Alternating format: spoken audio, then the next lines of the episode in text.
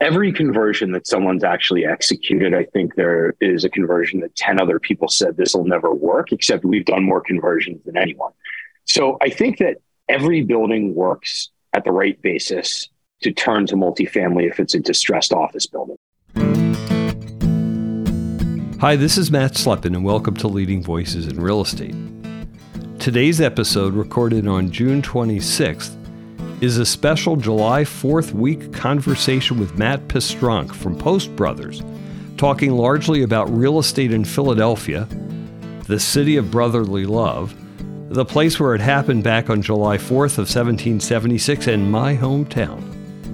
Matt and his brother Mike started their company right before the GFC from, as I like to say, bupkis, and bootstrapping the business to what is now a several billion dollar AUM real estate company a major player in Philadelphia multifamily, growing into other cities in multifamily generally, but a sharpshooter in adaptive reuse of converting office buildings to apartments, a topic high on the list for our industry. Adaptive reuse is not a panacea, but when it works, it's a great tool for value creation and important to expand that envelope where we look at what to do with obsolete office buildings and expanding live, work, play in our urban cores. I love the conversation about Philly and the stable drivers in that market. And I love the conversation with Matt about how he and Mike stuck with their entrepreneurial guts to build their business through lots of both thick and thin. This is one of those classic leading voices how I built this bootstrap entrepreneurial episodes. One of the delights in my career as a recruiter is having the opportunity to work with entrepreneurs at different stages in the growth path of their companies to help build their teams and infrastructure. There are phases, I think, in pretty classic models where the growth and maturation process of a business requires inorganic help us get to the next level talent, and that's what we in our business get to do. At those moments, it's rarely, here's exactly what we need, go get me one and if it's thunk that way, it's probably wrong. It's, hey, we're at this stage in our evolution. Help me think about what we need in our team, and let's use the search process to identify people who can help me make that evolution real. It's iterative, it's consultative, it's a creative process. And for me and my consulting with clients, a lot of the wisdom comes both from years of doing this with clients, but also from stories and perspective gained from these conversations on leading voices. I benefit from these conversations in my work at ZRG and hope that you, as you listen to the different conversations in the series, you're gaining some of that broader perspective as well. As always, I hope that you're enjoying Leading Voices and that you find value and wisdom from this week's episode. If so, please recommend the show and your favorite episodes to your friends and colleagues. If you have comments, questions, or guest suggestions, or want to get in touch about how ZRG can help your company grow, expand, or think through your human capital needs, please email me at mslepin at zrgpartners.com. I hope you're having a great holiday and enjoyed this conversation with Matt. Matt Pestronk, welcome to Leading Voices in Real Estate, and thanks so much for being on the show. I'm from the Philadelphia suburbs and love the city of Philadelphia, and so thrilled to have you on the show to talk about the city and about your business and about your expansion outside of Philadelphia we are talking the week before Independence Day, which is why I wanted this conversation to show up right now for our listeners. We haven't done a deep dive on your city. So we're going to kind of maybe start there in terms of the conversation, but I also want to hear all about your business because you've built really an impressive business and you're growing, particularly on adaptive reuse stuff, which is really front headlines right now for the real estate business. So thanks for being on the show. Thank you for having me, Matt. And place I always like to start is some, you know, the, our guests just talking about themselves and giving an overview of themselves, their voice, and then their business. So, your elevator pitch. Who are you? Why are we here? I'm Matt Pestronk, president of Post Brothers. We're an urban infill focused multifamily developer operating in several markets on the East Coast. My brother and I started the company in 2006 Today, it's a fairly large vertically integrated development platform. We've got about three and a half billion of AUM have been selling opportunistically and are growing opportunistically. Um, really, everything we do is multifamily rental driven. We think the housing market has fantastic tailwinds behind it. And we are looking to grow right now in a time where we think less people are uh, have a high conviction of deploying capital, and we can talk about that more later. But we think this is a fantastic investment environment. Uh-huh. Interesting. So, fantastic investment environment would be something I don't hear right now, and also fantastic investment environment focused, not multifamily. That's not the issue, but downtowns are the issue, and that's a large mm-hmm. part of your development. And again, we're going to drill into all this through the conversation. But in terms of your history, what have you bought, built? Where? What's the nature of it? How much have you kept, and what's the current portfolio look like? Sure current operating portfolio is about 1.2 billion at cost, about 3,000 units operating. We've sold about 20 properties over the years that were some smaller and subscale, totaling about around 2,000 units. But we're not necessarily a merchant builder. Um, our though our development pipeline is substantially larger than our stabilized owned portfolios or our owned development pipelines, about nine projects with about 3,500 units, 2 billion of cost. Um, we're oriented towards things that have exit liquidity uh, or look like they have good exit liquidity, but we're not a merchant builder. So I think, um, you know, focused on larger projects in downtown. Some downtowns have had some headwinds and that uh, is why we think it's an exciting time to invest. Headwinds, exciting time to invest because others aren't going there right now, and you think the thesis is a good one. I think that I think that generally, if there's a if there are a lot of people who are hesitant to deploy capital because they are concerned about near-term volatility, if you've got the resources to make a new investment, you're going to have less competition. You can drive price and terms. Got it. And so let's I, I, I said we'd talk about Philadelphia at the outset, and I, I want to think about Philadelphia, but I also want to think about the investment thesis right now of downtowns. I live in the Bay Area, San Francisco, Oakland, Los Angeles, so the West Coast, Seattle are downtowns that we worry about right now. The press calls it the doom loop, whether it's true or not.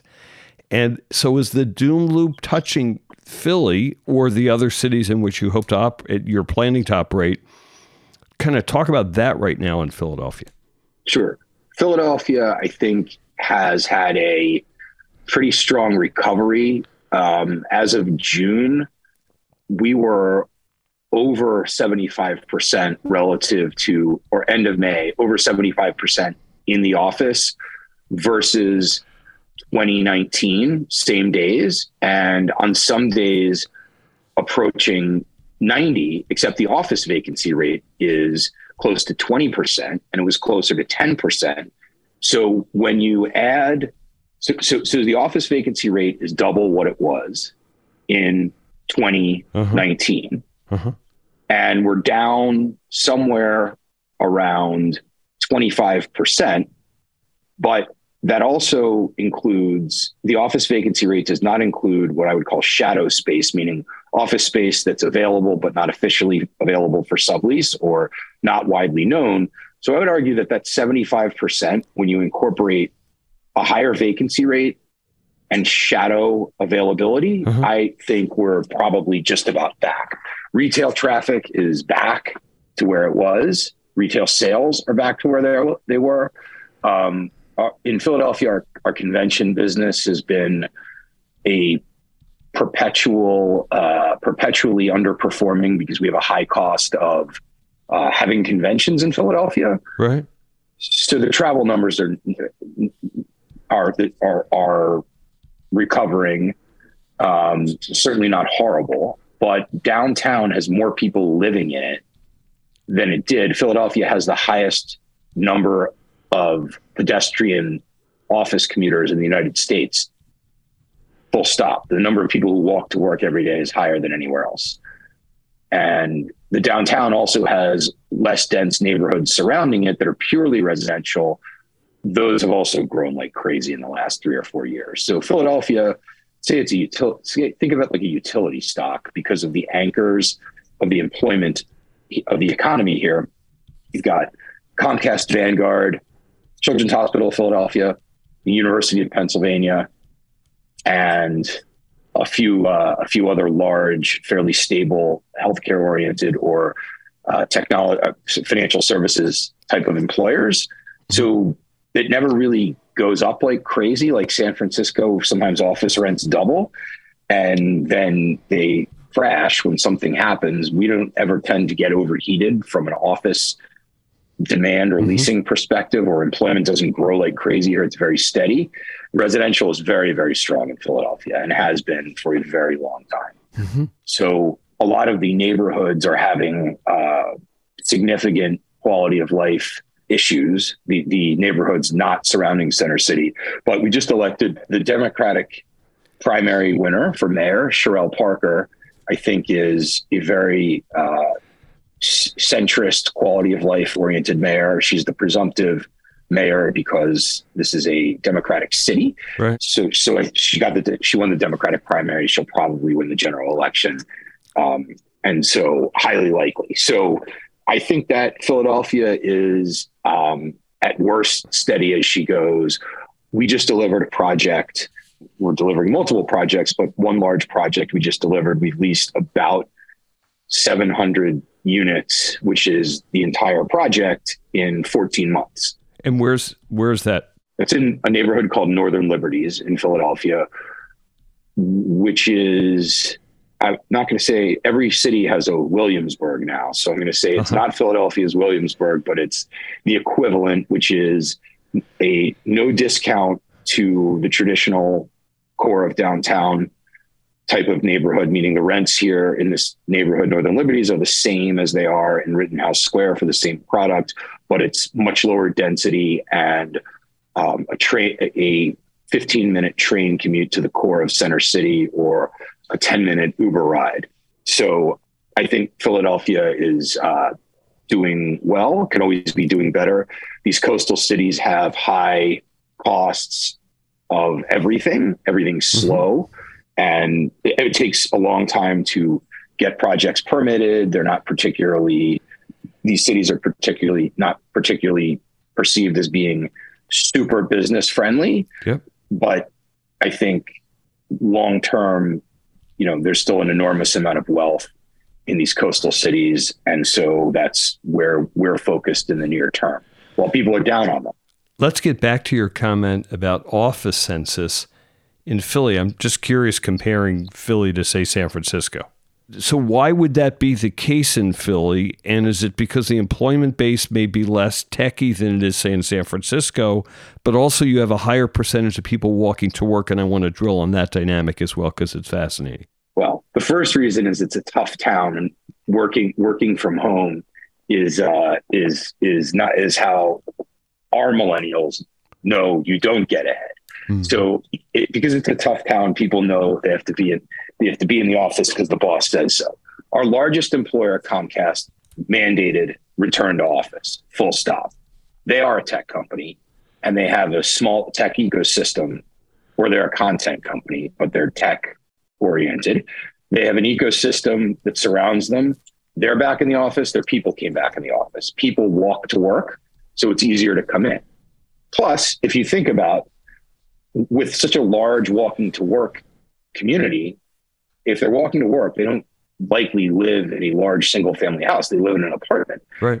I've lived in an apartment. I'm in the apartment business. I think being in an apartment, I don't like working from home, but if I had to work from an apartment all day and if there was anyone else there, I couldn't get anything done. So I think it's not more complicated than that, that when people have the ability to walk to work, they're definitely walking to work any everywhere.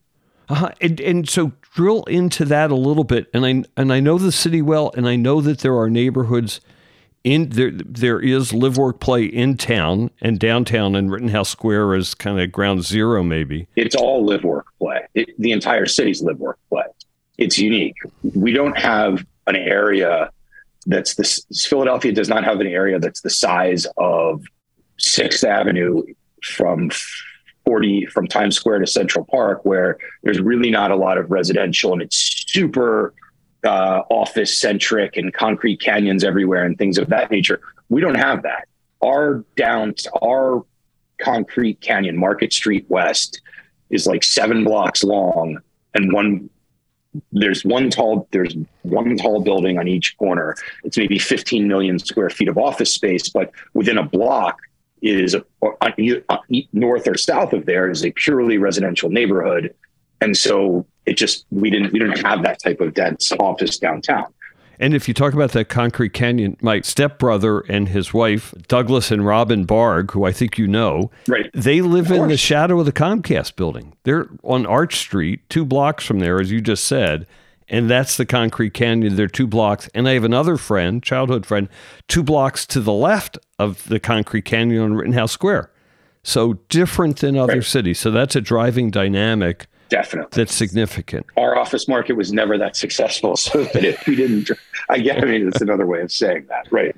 No, but it's interesting. Great article in the New York Times a couple weeks ago that talked about the playground city is the, the new word for this. And those oh. cities will be resilient downtown.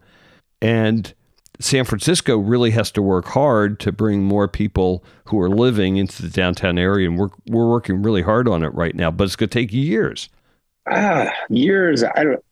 My, my take on that is like it's three years. Real estate cycles have a tendency to accelerate up faster than people ever expect, and a tendency to take for a, a, despondency to take hold at the bottom, right. which drives prices down. So you quickly have price capitulation. I've, I read somewhere last week you're starting to see price discovery in San Francisco. Yep. As soon as that happens, irrespective of any zoning issues, where either basis can be reset yep. and the bill, the real estate stays office, and somebody can rent a Class A space for forty percent of what it cost five years ago, or it can be residential right? Because we're massively underhoused. Anywhere you build an apartment building, I think in any city, you can rent it up.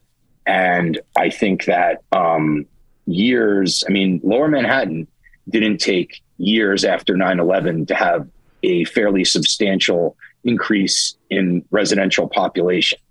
And so I think that you're just going to see a reinvention of, of these downtowns that are struggling faster than people think.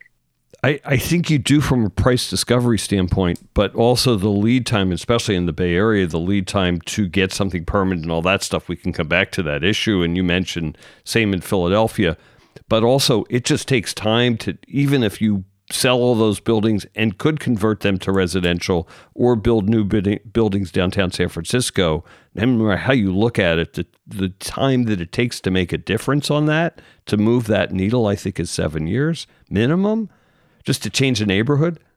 San Francisco might be an outlier. I think in other places, you're starting to see fairly visible transformations taking hold. I'll just talk about Washington, D.C., which is another place we yeah. are very active right now. You were starting to see there were very few office to residential conversions. Say we have been at a price capitulation point in Washington, D.C. for not very long you're actually starting to see the first conversions born out of office distress from COVID originally starting to be actually be under construction right now.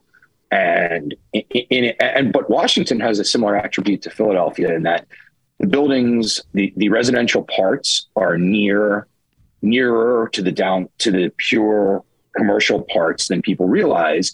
And so you K Street, for instance, ha- K Street, which is a traditional lobbying and law firm yep. corridor, has really dense residential neighborhoods within a few blocks in a few directions. And so if there's an apartment building that gets $4,000 for a one bedroom at 18th and N, right? Yep. And so you go three blocks down to K and it's all vacant office, it's we're in the real estate business. It's not a stretch to say that you're going to get that same rent three blocks away just because no one's done it before. Well, that's what real estate development is. And There was no residential on K Street because law firms five years ago were paying $80 triple net for a new building. Well, that's not, hasn't been happening. Uh-huh. It might start happening again, but because no one saw it happening for a while, you see, you've seen substantial, you know, uh, price capitulation, and, and real estate is available at a at a price where it makes sense for residential development. So we're playing that, and then office demand is coming back. Mm-hmm. secretly there. Yep. It can't go away too far in DC because we have the most stable employer, whether you call it reconciliation or whatever it is, sequestration at the end of the day, DC is going to be a stable market. Let's come back to Philly. And I, and I used to walk to work in DC as well. So uh, I lived in those close by neighborhoods. I've only been in three cities, but we, we've named them in the conversation couple more comments on Philadelphia. Talk about retail, talk about Walnut Street, talk about conventions. I just want the other drivers of that city because most people that who are listening to this podcast don't know the city. And then also I there there may be a parallel between an underloved city in the market in the investment marketplace. There's a lot of those cities, so they matter. But anyhow, a little more boosterism, please. So Philadelphia has been a um, uh, traditionally, I'll just I'll take the last question you asked first about yeah. invest institutional investor appetite and perception of Philadelphia. What's happened in Philadelphia over multiple cycles is that because it's a low growth market for office and employment downtown, yeah. it is typically higher cap rates.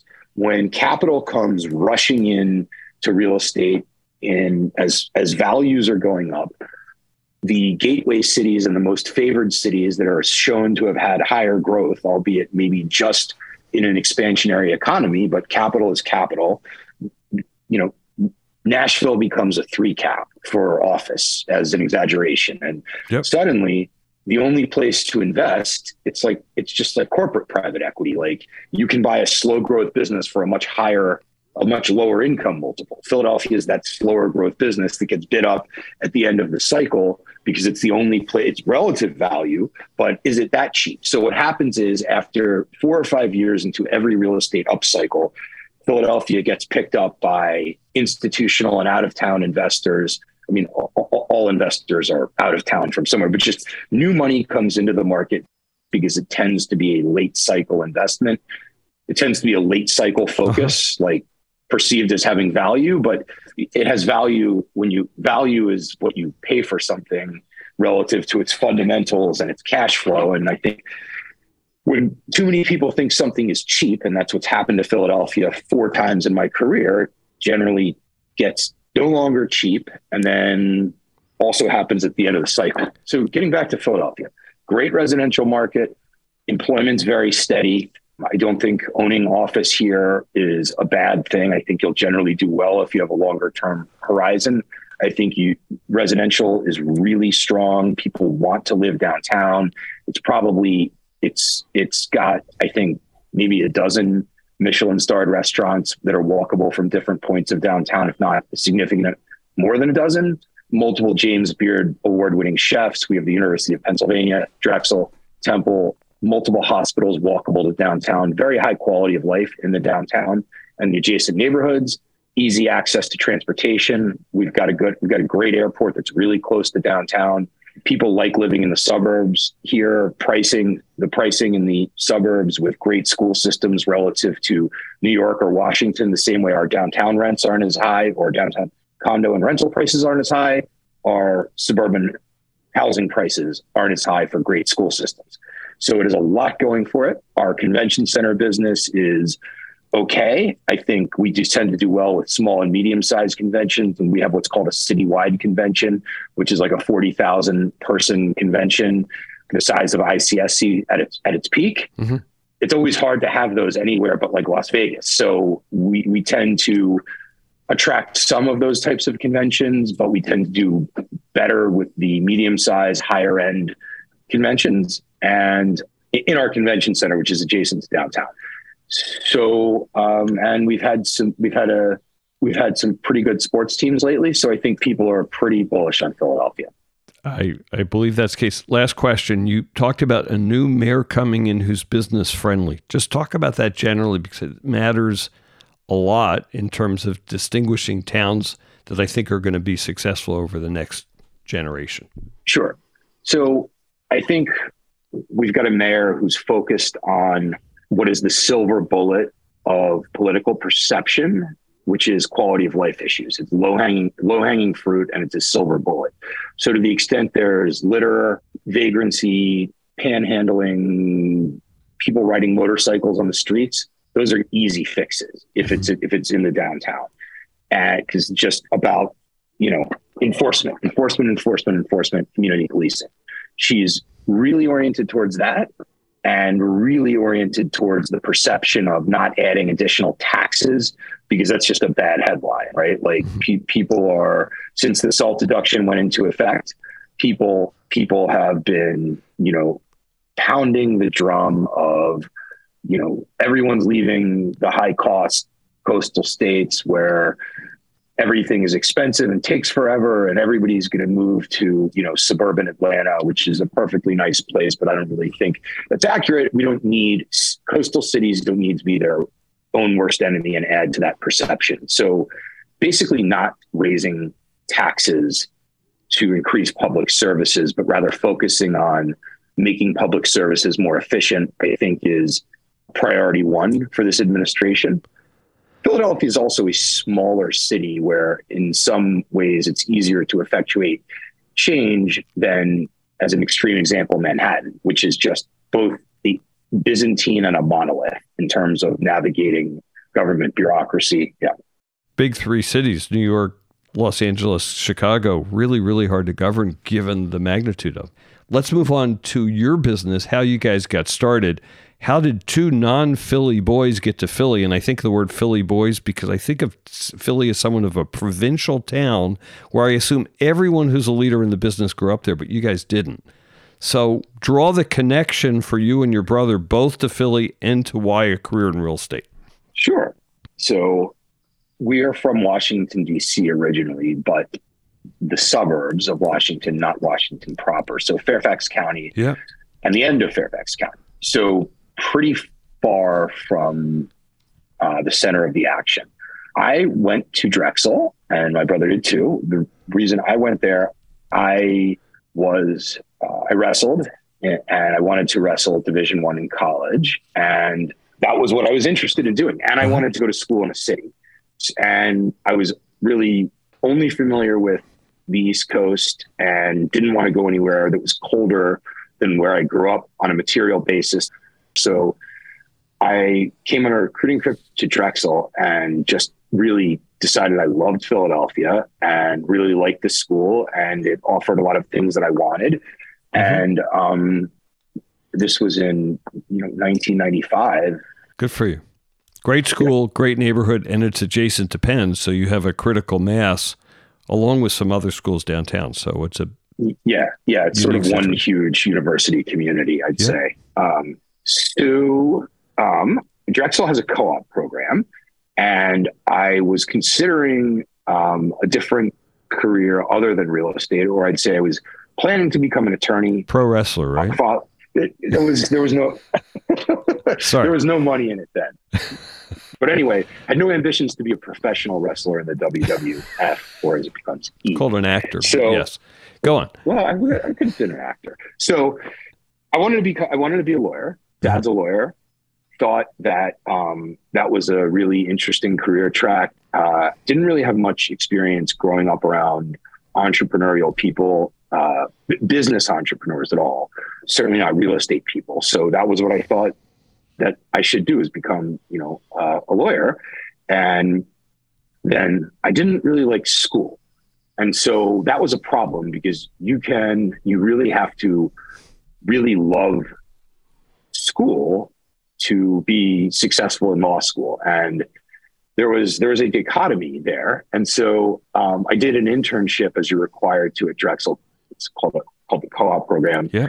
Um, I did one in commercial real estate and sort of got the bug from that. My job was totally uh, or very tangential relative to what I do today. My job was leasing office buildings in southern New Jersey. Um, as as a co-op student, and then right out of college. Um, that was that was what I did. And you did that for like a insignia team, now CBRE. I did that in college.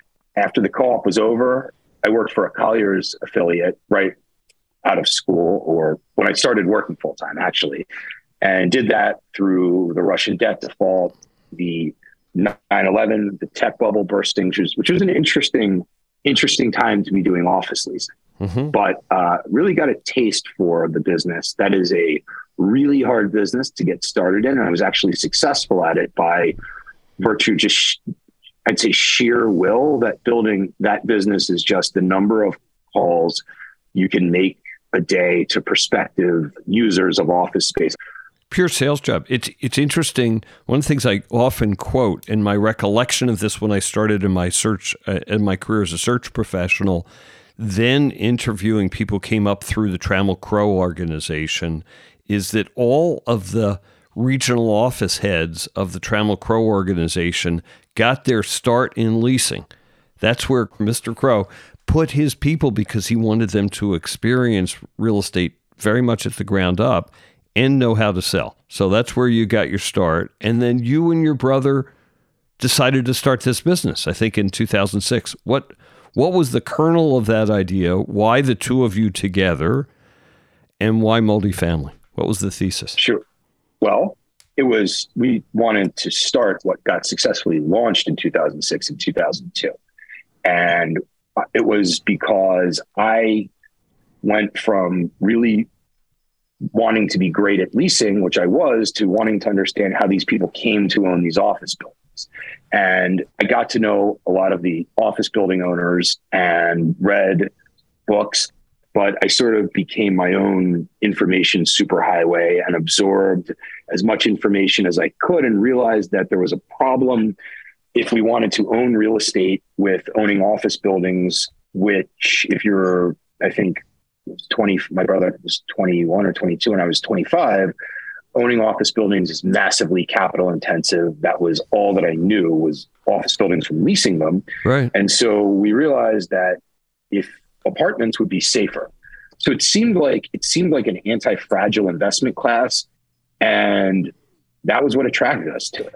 It's it's interesting. You're just two things, two observations about that. One is you just described in in a few minutes the shift. So when when I started my real estate career, again, we I've said this already on the podcast today, but office buildings were the headline of commercial real estate investment or institutional investment, and apartments were non-institutional in terms of their investment. And then the world changed, and the world started to realize that apartments were a good investment thesis for precise and that offices were a tough investment thesis for precisely the reasons that you started your business. The other thing that you haven't said, but I think you were about to say, is that you can get into it with bite sized chunks. So, two 20 year olds could kind of start up a business.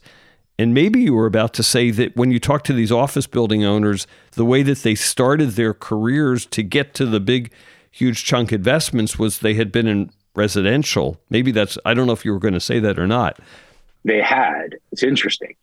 That is basically what happened is that apartments had no institutional interest really until the Resolution Trust Corporation, which was in the early 90s, which is how these landlords who owned apartment buildings had gained enough capital to buy office buildings. Apartments, as I understood it, were endemically overbuilt in the United States in the 70s and 80s everywhere. And office was too, but not to such a degree, is my understanding. And so they'd started smaller. Uh, the people who I was dealing with early in my career, who gave me my formative impressions of how we should be investing in real estate, and we started. We tr- we wanted to start in 2002 we had some investors that wanted to back us.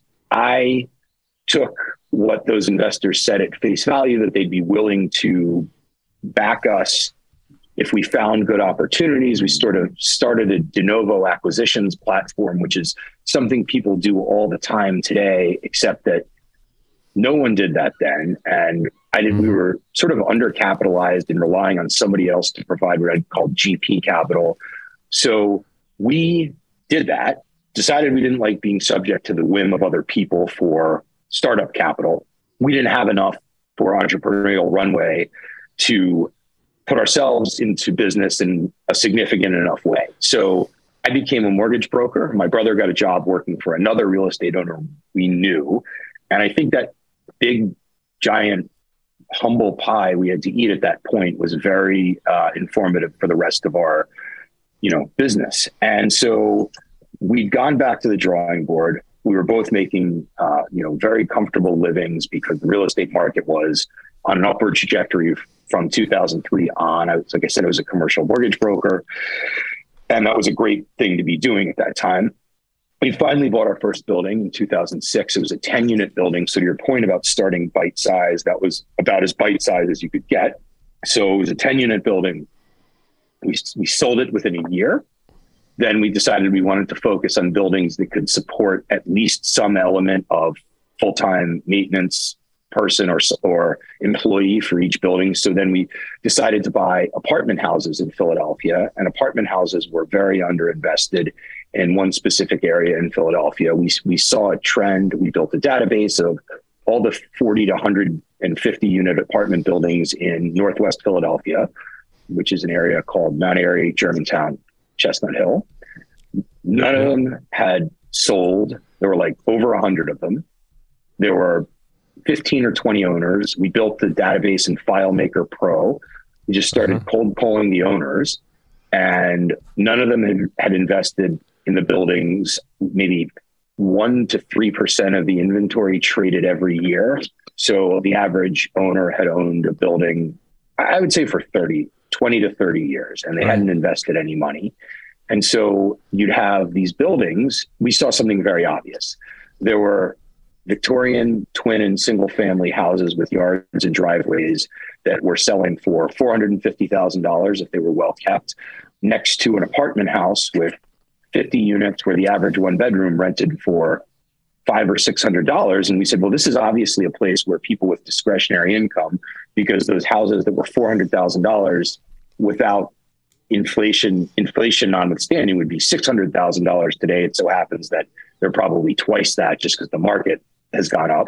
So, you know, in today's dollars, an $800,000 house with an apartment renting for $500 that's not regulated next to it would seem like a pretty good opportunity for someone who wanted to find a piece of real estate and create a lot of value if the entire market was $500 for a one bedroom and no one has no one had put together what the opportunity was. Now you can't really do that anymore because of you know social pressures around workforce housing. And we're certainly not in that business but that was the real estate market you know 20 18 or 20 years ago.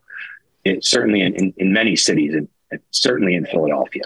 So we saw that opportunity set to buy and improve these buildings. Every building we bought we bought four through sort of the bottoming of the gfc each one we improved more and more to the point where we did so we did cosmetic renovations heavier cosmetic renovations and then full gut renovations, like down down to the studs, rebuilding rebuilding the units, reconfiguring walls, etc. So, how many? And let's put a pin in that. Or how many of those buildings did you buy with the thesis in those three neighborhoods? And then that was also you were buying in the RT, not the RTC days, in the GFC days. So what? How did the GFC impact those investments and your ability to capitalize them and the transformance of them?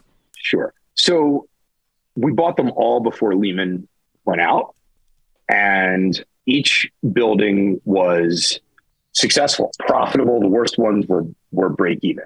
The things that impacted us that were caused by the financial crisis were not the fundamentals of renting apartments. These apartments were leased at or above our pro forma rents in 2009, somebody renting an apartment in Philadelphia for a thousand or eleven hundred dollars in 2009 had no no connectivity whatsoever to the GFC. These were gray collar and white collar essential services workers, pretty much all in healthcare and related industries, not affected by the financial crisis. The financial crisis affected us in two or three ways. One, there's no new capital available for investing and the banks were very slow to fund construction draws. And three, scared us beyond belief as uh, there was no refinancing available. The entire market froze. So you're you're two years in. You've bought four bigger buildings in those neighborhoods. The building fundamentals are doing well. You did this business with your brother, so you you're all in now. But the world froze. Yep, yep. So, and I had I still had my job as a commercial mortgage broker because the ah. idea was we were going to build the infrastructure. Well, the infrastructure of the company we were going to build off of the back of me not taking a salary until it was had enough growth capital and float so that you could have someone doing deals full time. We weren't doing. Yep. So I was working as a commercial mortgage broker, which sort of kept the pressure off, except that business also became horrible. So as a corollary, I within a year and a half, I got married, bought a condo, was expecting our first child, and my income went down by 90%. And I had a, another business that was like not really making any money from an operating perspective and like a bunch of construction loans that were maturing with no takeouts. Mm-hmm. So I felt like life was great in February 2007 and February 2009. You know, it was uh, like two years of wrestling practice. I'd say that's what it was with no break. That's what those two years were like. It, it, it's interesting. It's interesting and important to hear the story because how does a company bootstrap, and how do you bootstrap when the timing punches you right in the chin, and you're describing you're holding two jobs, your brother's full time, I guess. Your properties yeah. are doing well fundamentally, but you have no exit and you have no financing.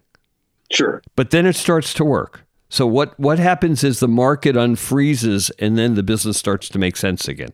So it's it's incredibly simple. If you execute better than anyone on everything that's within your control, then you'll always do better than the market. And that was what we did. Was that we got the apartments rented, we communicated with the banks. We were never we were not over leveraged. We didn't have one loan default or even one loan restructuring. As a matter of fact, the opposite. The, two of the banks needed to restructure the loans because they needed to, us to curtail maturity extensions in order, uh, as per you know the regulator, just voluntarily. And we were sort of like, if you don't do this, we might not fund the next construction draw. Or they didn't say sort of, but that was a long time ago. And so they said something to the effect of more than once from more than one bank. I don't know that I'm going to be able to fund your next construction draw unless you agree to relinquish your extension option on your loan. And so often in great times, people forget that extension options are things of value and you never have to exercise on a right. floating rate loan. Well, we realized we had things of value. We were able to extract concessions in exchange for getting, and not loan discounts, just lower rates or whatever, in exchange for giving up things we didn't think had value when we got them. And then luckily at that time, the market started to unfreeze. I just remember we had we actually had a third co-founder of the business uh, who decided he didn't want to be involved anymore during the financial crisis, which I don't really know how somebody decides that. But anyway, he didn't, it's not like they're, he was already in. So we had, I remember buying him out on New Year's Eve of 2009 simultaneously with refinancing a loan on a property into a new loan with Fannie Mae at like 6.65% and getting rid of the partner and not basically having all of our money still tied up in the business, but like feeling like there was finally a path forward. Now, mm-hmm. I think we ordered pizza for New Year's, like many people did on uh, New Year's Eve 2000, going into 2010. But that that that was uh, I was I was very happy actually. And so in January of 2010, we got the first construction loan on any project that that anyone I knew had gotten on anything in over a year. So I think we got an eight or nine million dollar loan construction loan on a project we bought for cash right before Lehman went out, syndicated between three community banks. And I, to, I remember I had to present to the board of each bank, the board of each bank, to get them to agree wow. to take a two or three million dollar loan participation in January of 2009. But we had then at that point no projects that were not appropriately capitalized for the business plan, either on a permanent basis. Well, the rates were up high, but Right. At least we were covering. And if we had a construction loan, no one else did. And construction prices, to say they were low at that point would be an understatement. So then, then the fun began. And then when did you quit your job? Was that when you quit? No, um, I did not. I think that um, there's a fine line when it comes to being a, a, a mortgage broker or a real estate broker or an advisor and doing things that compete with your clients. And in that case, it was owning commercial real estate, but advising other people on how to finance commercial real estate, including possibly prospective acquisitions. We were doing five to $10 million projects at that time. Ackman was not in the business of arranging financing for five to $10 million projects. I think something that's underestimated constantly in the real estate development business is something called entrepreneurial runway. I'd had two to three years of negative cap- capital outflows to build get the business built and because my life changed i had more responsibilities right and if the cmbs market was finally back in january of 2010 there was no way i wasn't going to um, take advantage of the opportunity to make money i had from an existing client base considering they'd all had a log jam of properties that they weren't able to finance for well over a year or two years so I really kept doing, I, I continued to do that full time for about another two years. Uh-huh. And that gave us the ability to continue to have me take no compensation from the business, but allow us to put in the critical senior most infrastructure, right? Every entrepreneur's journey is different and really only makes sense to the person who's going through it. But it's like, how do you get yourself to a place of financial security given whatever your particular circumstances are. So that was it for me was that the business had to have sufficient scale so that the all of the key pieces that were in place up to the, uh, uh, other than me, the people were compensated at the right. top of the, the relative top of the market. And so that took until about 2012. And entrepreneurial runway means that you have the staying power to make it until you make it. You can pay for your lifestyle, whatever your lifestyle needs are, i.e., so your wife doesn't leave you. Uh, very um, important. Um, very important to not have your wife leave you because you did something stupid and quit a lucrative job for a startup that you know pays you in sunflower seeds. Mm-hmm. So, so entrepreneurial runway means the ability to support yourself until whatever you're doing as an entrepreneur can support you. Really underrated. I love it and your brother's supported by the business so he's running the business full time with his only job mm-hmm. at that point. Then in 2012 you jump in. So mm-hmm. talk about phase two of the business. Phase one was germantown mount airy chestnut hill. You're buying these four or five properties from sleepy owners.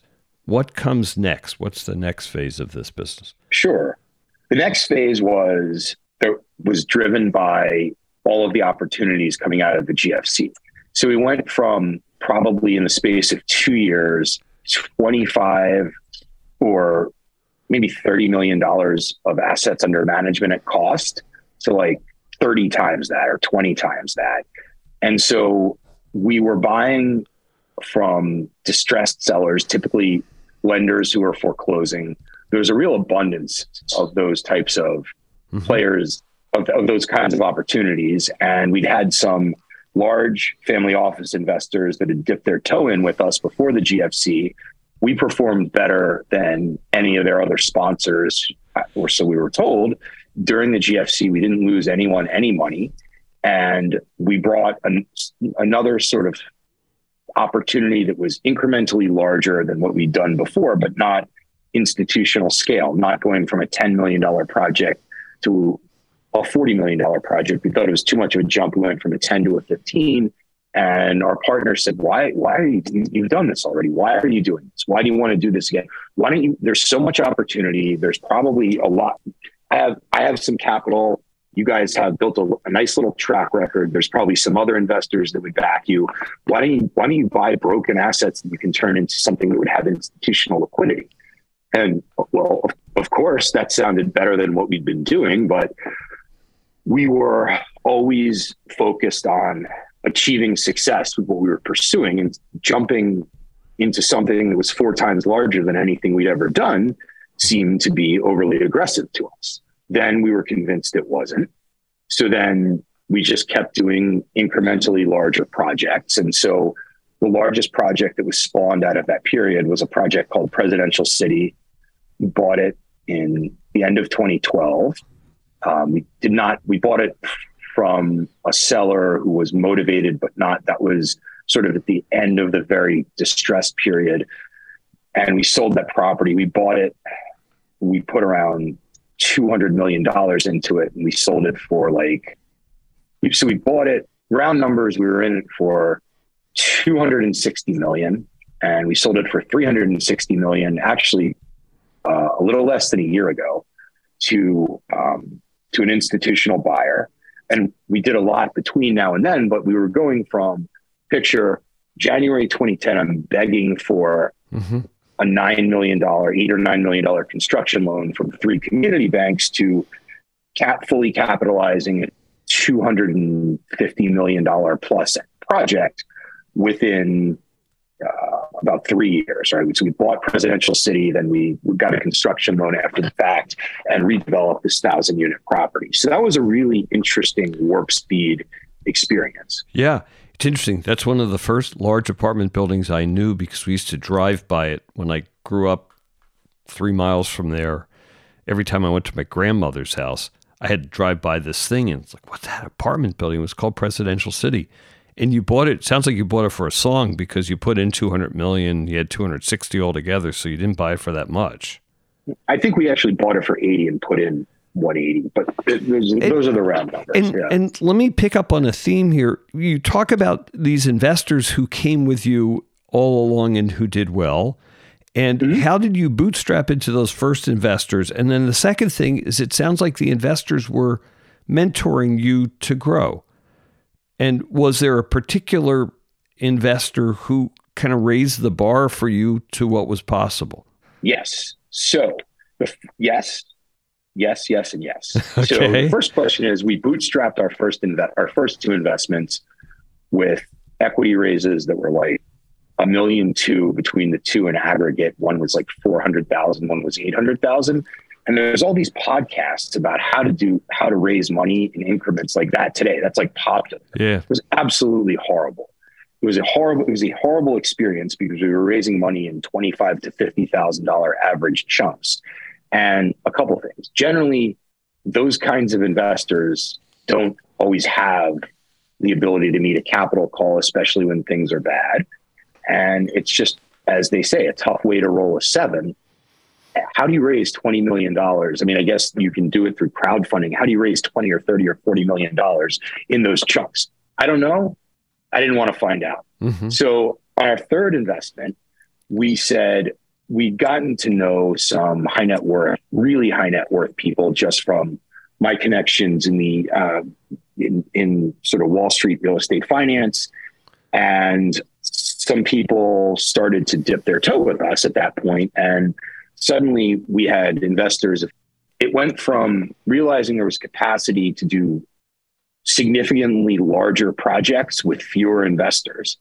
So I think they wanted to see us continue to provide an outlet for them to allocate capital into a real estate strategy that uh, they thought had a lot of legs.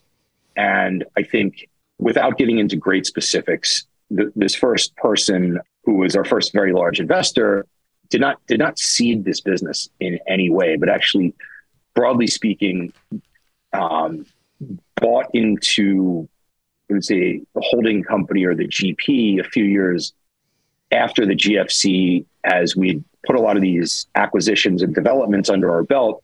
It's a very famous hedge fund manager and had a vision that you, know, you can do this. And then came to us and introduced us to a lot of other family office type investors who were sort of institutional in their scale, but not their process because we couldn't get allocator money. Remember, today I'm 46. We're talking 13 or 14 years ago. I was 32.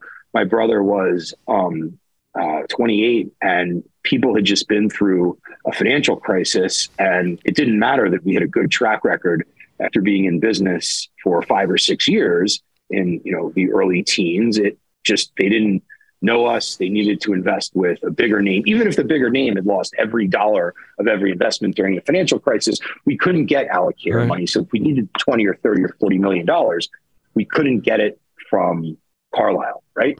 We had this growing family office network that we just tapped into and um, it just sort of happened organically. And that was really interesting. Yeah. Hey, let, let me go back and pick on something you said before because I, I, meant to ask you this and I meant to challenge you on something you said, which was that you got through the GFC because you operated better than anybody. And I'm going to guess that it that it doesn't quite take that level of genius because you had a thesis that made sense you got in at a good price point. The thesis mm-hmm. remained, so you had to do what you said you would do well, mm-hmm. but you didn't have to operate with magic. Magic wasn't required on the operational side to have gotten through that period of time.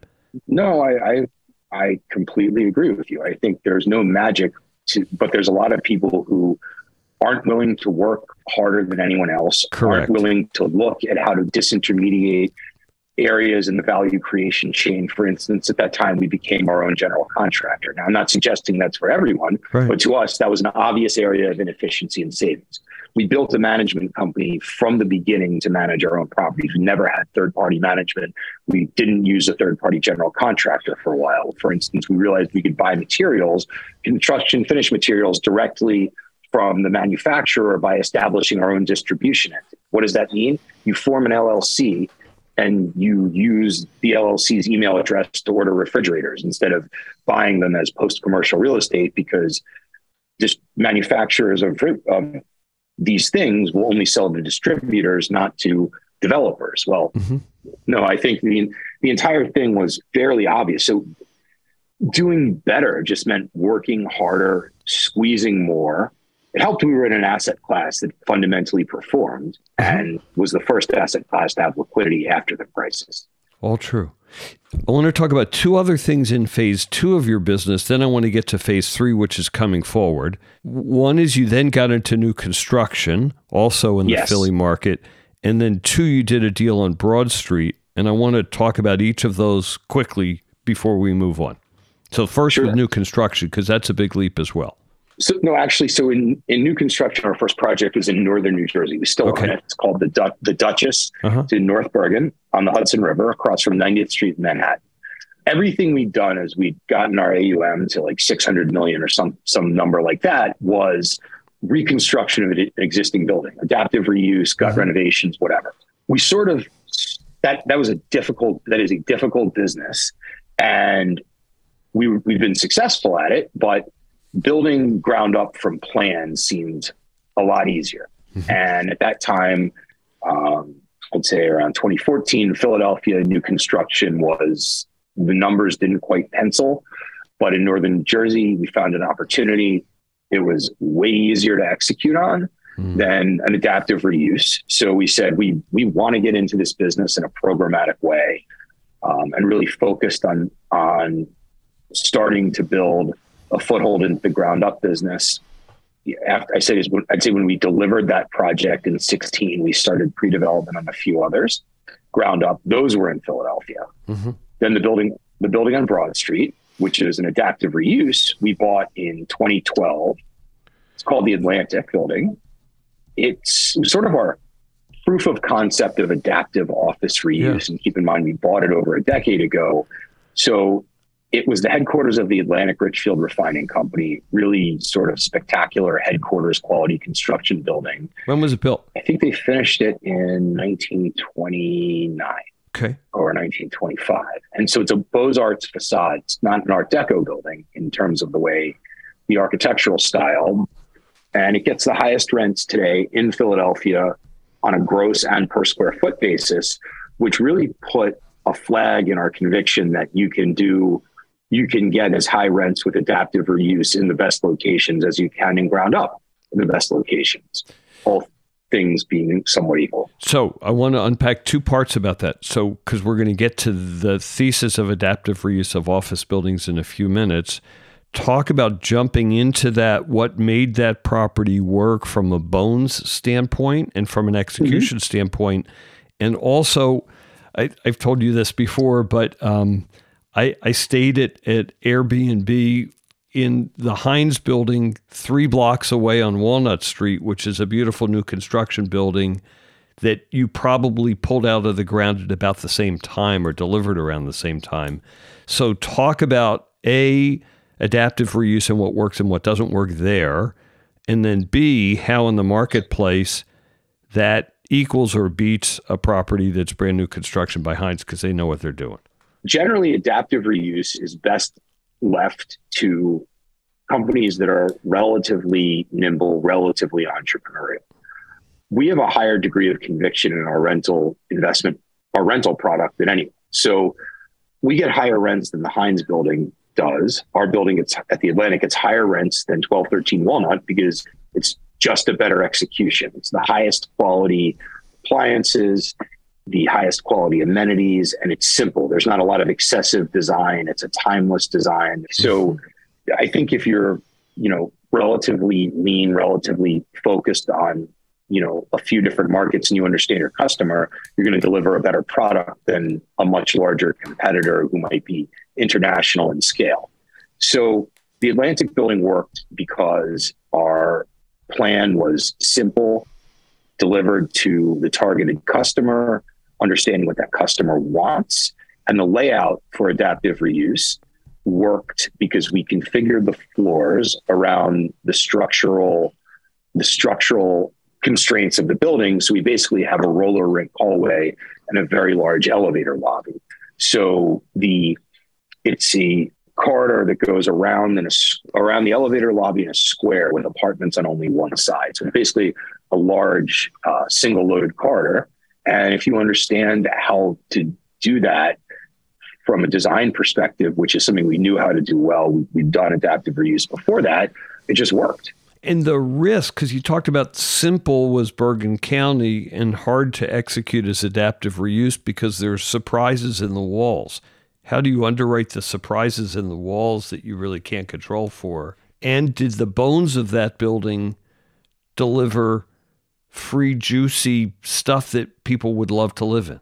The bones of that building delivered exceptionally high ceilings mm-hmm. in a mm-hmm. great location. Mm-hmm. What adaptive reuse offers, when executed properly, is typically a better location than anywhere you could find unencumbered land ground up. Mm-hmm. Um, that is the key to adaptive reuse in today's environment. Um, you're just getting a better location. So, in terms of surprises behind the walls, generally you should not be underwriting, preserving any part of the building except the main architectural, the main structural, vertical elements of the building, i.e., the floor slabs, possibly the exterior walls, if it's a building that has the potential to put operable windows in the facade. But often you're going to reclad a facade anyway. And so if it's, especially if it's a 70s, a 60s or 70s buildings, they, they don't have the ability to have operable windows most typically.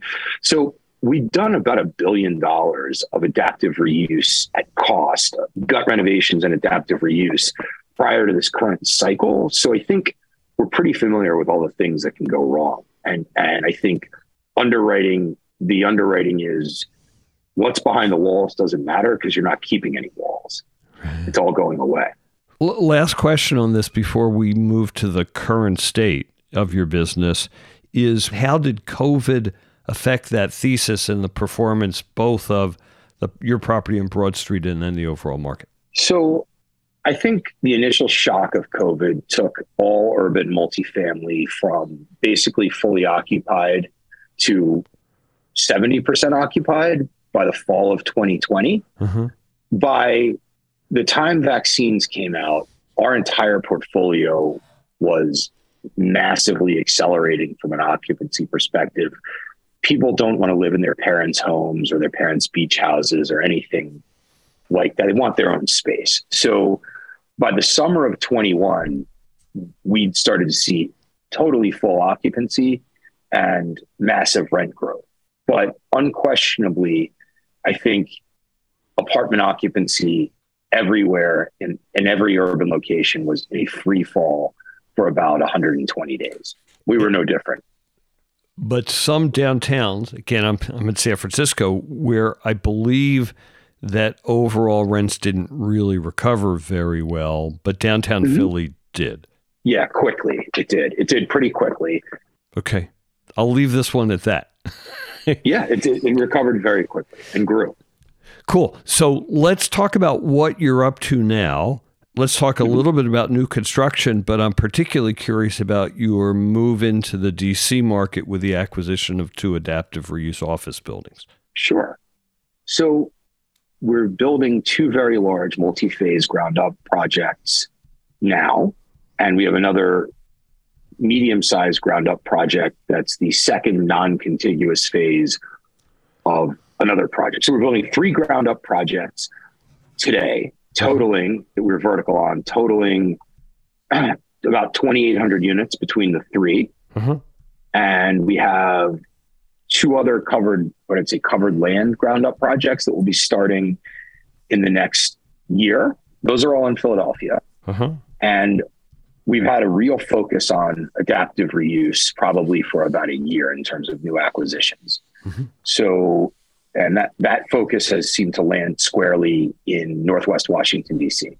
The reason we've been focused on Northwest Washington is probably gets the highest rents on the East Coast, other than New York City in terms of an urban market, or I'd say it does. Washington has an unbelievable economic driver, as you mentioned before, mm-hmm. which you mentioned that people won't ever get laid off. I would say it's more like every dollar that is in circulation in the United States, every part of the GDP of America, some part of it touches or comes through Washington. So the GDP of the Washington region itself is quite substantial. So there's a lot of demand for Class A rental housing all over the Washington area. Northwest Washington is where demand is strongest. And the Washington office market has a lot of obsolete 60s and 70s office buildings with multifamily zoning um, that can be acquired far off peak pricing and converted to multifamily rentals, or in some cases, knocked down and uh, be replaced with an apartment. Mm-hmm. So, can you talk about the buildings? Let's talk about to kind of identify the two buildings for our yep. listeners because there's so much talk right now in the popular culture in our industry about moving office buildings into multifamily.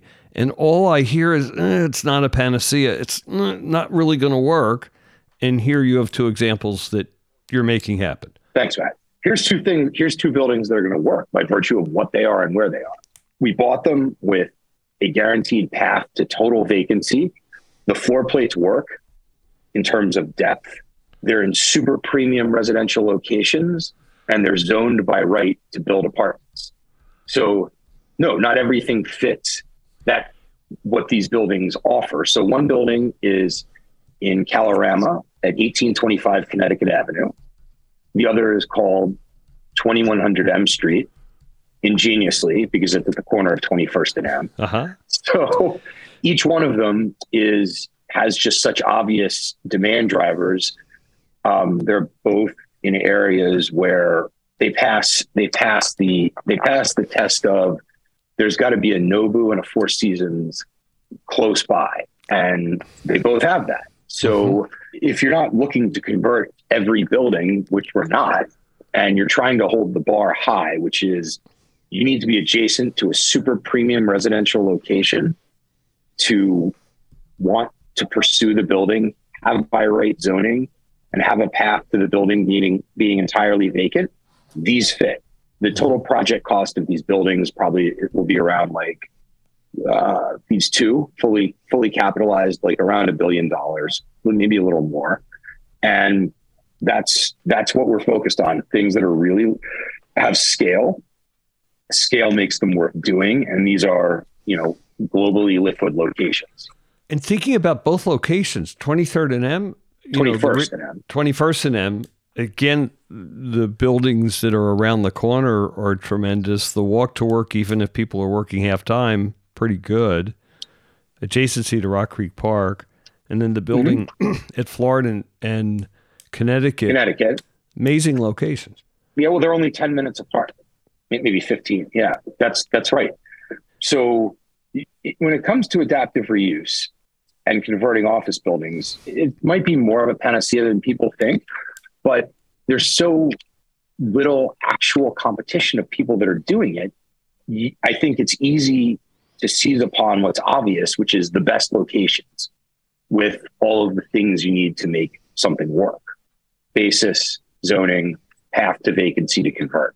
Mm-hmm. And go back to the bones of each building because what I've read mostly in the popular press, the New York Times, Gensler, everyone's talking about this, is the buildings don't really work, but are these unique buildings that do? And was the Atlantic a unique building that does? Every conversion that someone's actually executed, I think there is a conversion that 10 other people said this will never work, except we've done more conversions than anyone. Uh-huh. So I think that every building works at the right basis to turn to multifamily if it's a distressed office building. You either have to knock it down if you have to do too much structural reconfiguration because at some point that becomes too time consuming, or you can make the floor plates work. Um, zoning and tenant encumbrances are typically much bigger issues than floor plates. Because if the floor plates too challenging the build and their zoning the building just becomes land. There's no zoning there's nothing to talk about.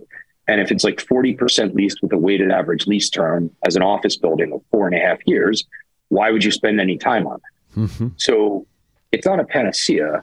And people are looking at things that if they had experience in the space, they wouldn't get all frustrated and spend weeks on something and just say to whoever's selling it, if the problem is tenant encumbrances, you just sign a contract and say, the tenants need to agree to be out within two years of closing on the day I close, or I'm not closing. If it has zoning and it either works as a teardown or the floor plates work, and if it's not too expensive. So it's like a Rubik's cube of four things right. or a matrix, but all you have to do is align them. It takes no time. Mm-hmm. So, from a business perspective, first of all, we're going to do a podcast in two years and we're going to review the success of those buildings. So let's let's book that now. You, you got it. Okay, done. Are you looking at other markets in terms of the growth of your business? You're talking all the Northeast, so you've mentioned New, New Jersey, you've mentioned Philly, obviously, and now DC. Do you chase the thesis of adaptive reuse into other cities? How does that How does that look for the growth and plans and future of company? Sure.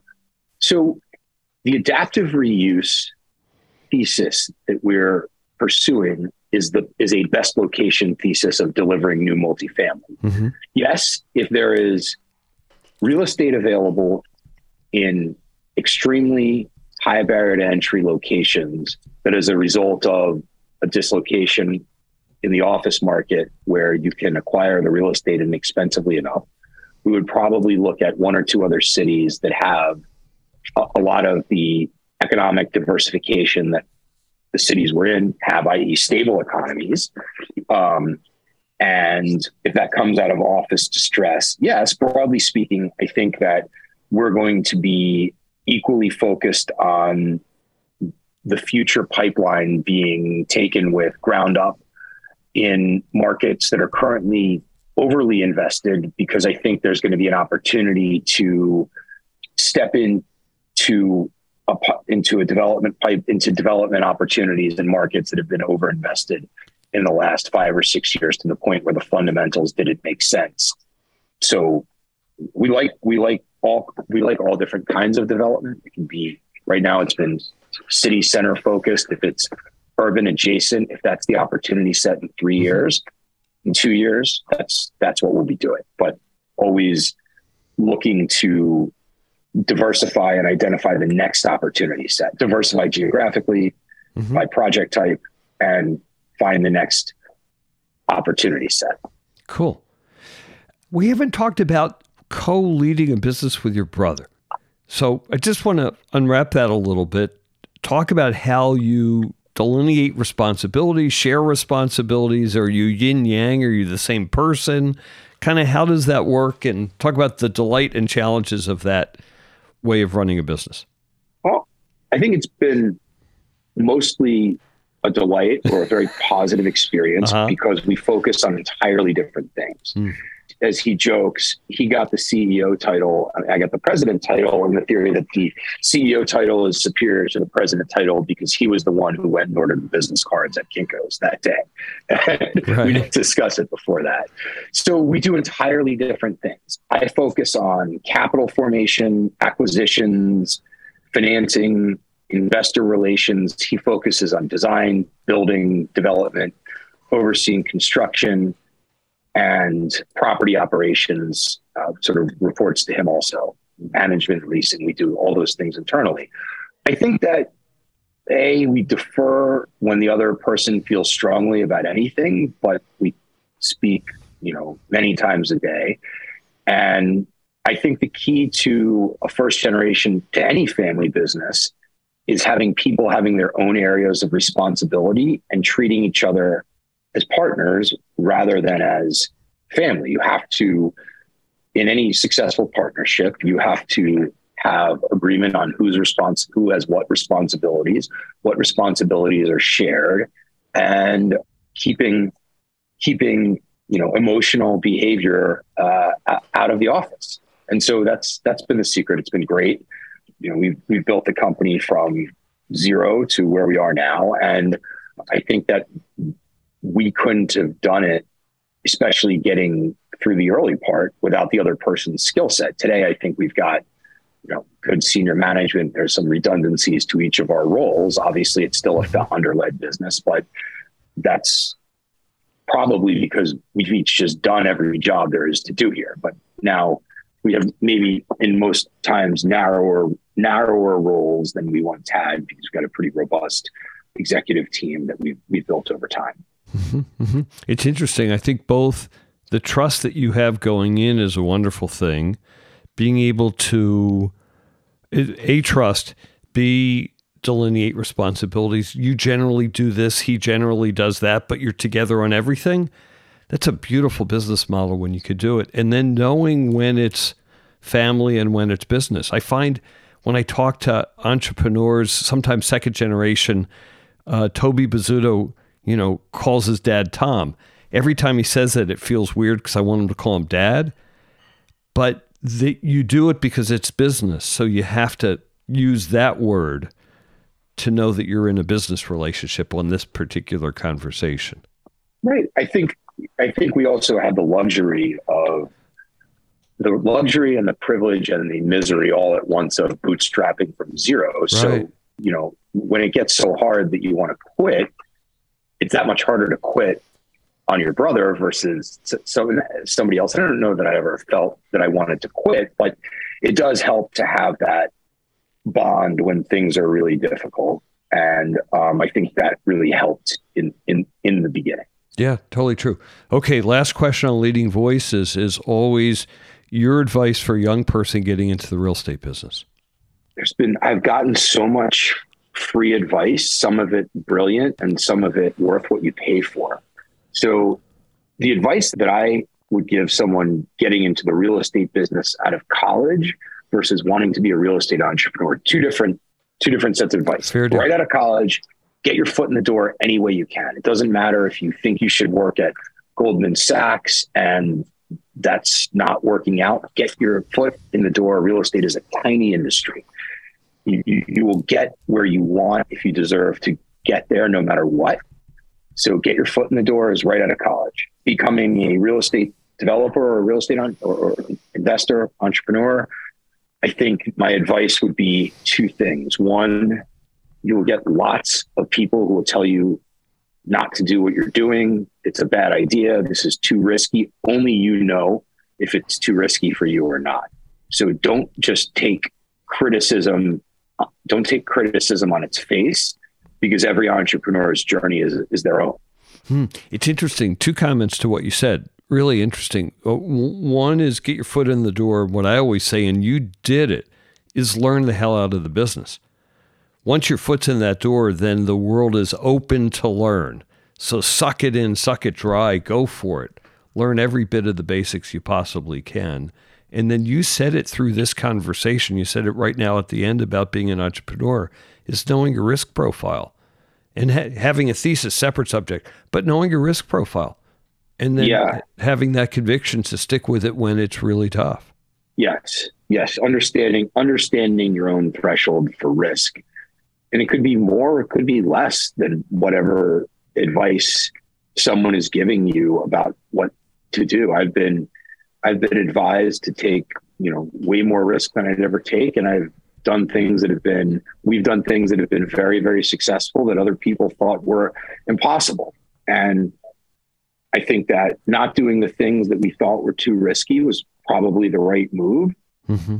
But, you know, you never know. And I know that the things we're, we were successful on, I can definitely tell you people said this will never work. And those worked. So, yeah, tr- trust your gut about how you feel about risk. That's that's a, the best advice I can give anyone. And I often talk to people about when they jump off into a business, people think they should do it alone. And I always suggest to people find a partner who's your yin and yang. And if that partner could be your sibling, you know, all the more beneficial if that works out. I always knew my own shortcomings and knew what I was good at. And I think that um, the idea of becoming an entrepreneur on your own is something that's I've seen my friends who do that and they've struggled to really scale businesses and they have a comfortable living and they're happy. Mm-hmm. But I see with each one of them what what they're missing. And I think I think starting a business with a partner to the extent you can find someone who brings something entirely different mm-hmm. than you do in terms of skills is is is a really really smart thing to do. Yeah. Can't hurt you. Yeah. Well, great story.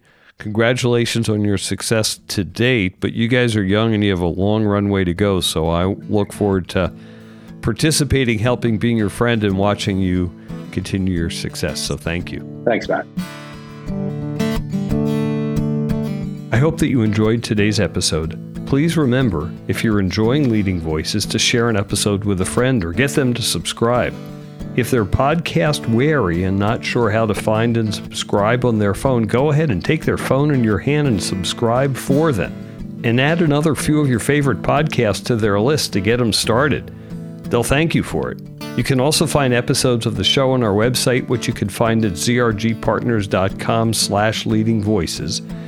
And if you have comments or discussion about this episode or leading voices in general, or if you're seeking help in real estate human capital solutions, recruiting or consulting especially, please contact me at mslepin at zrgpartners.com.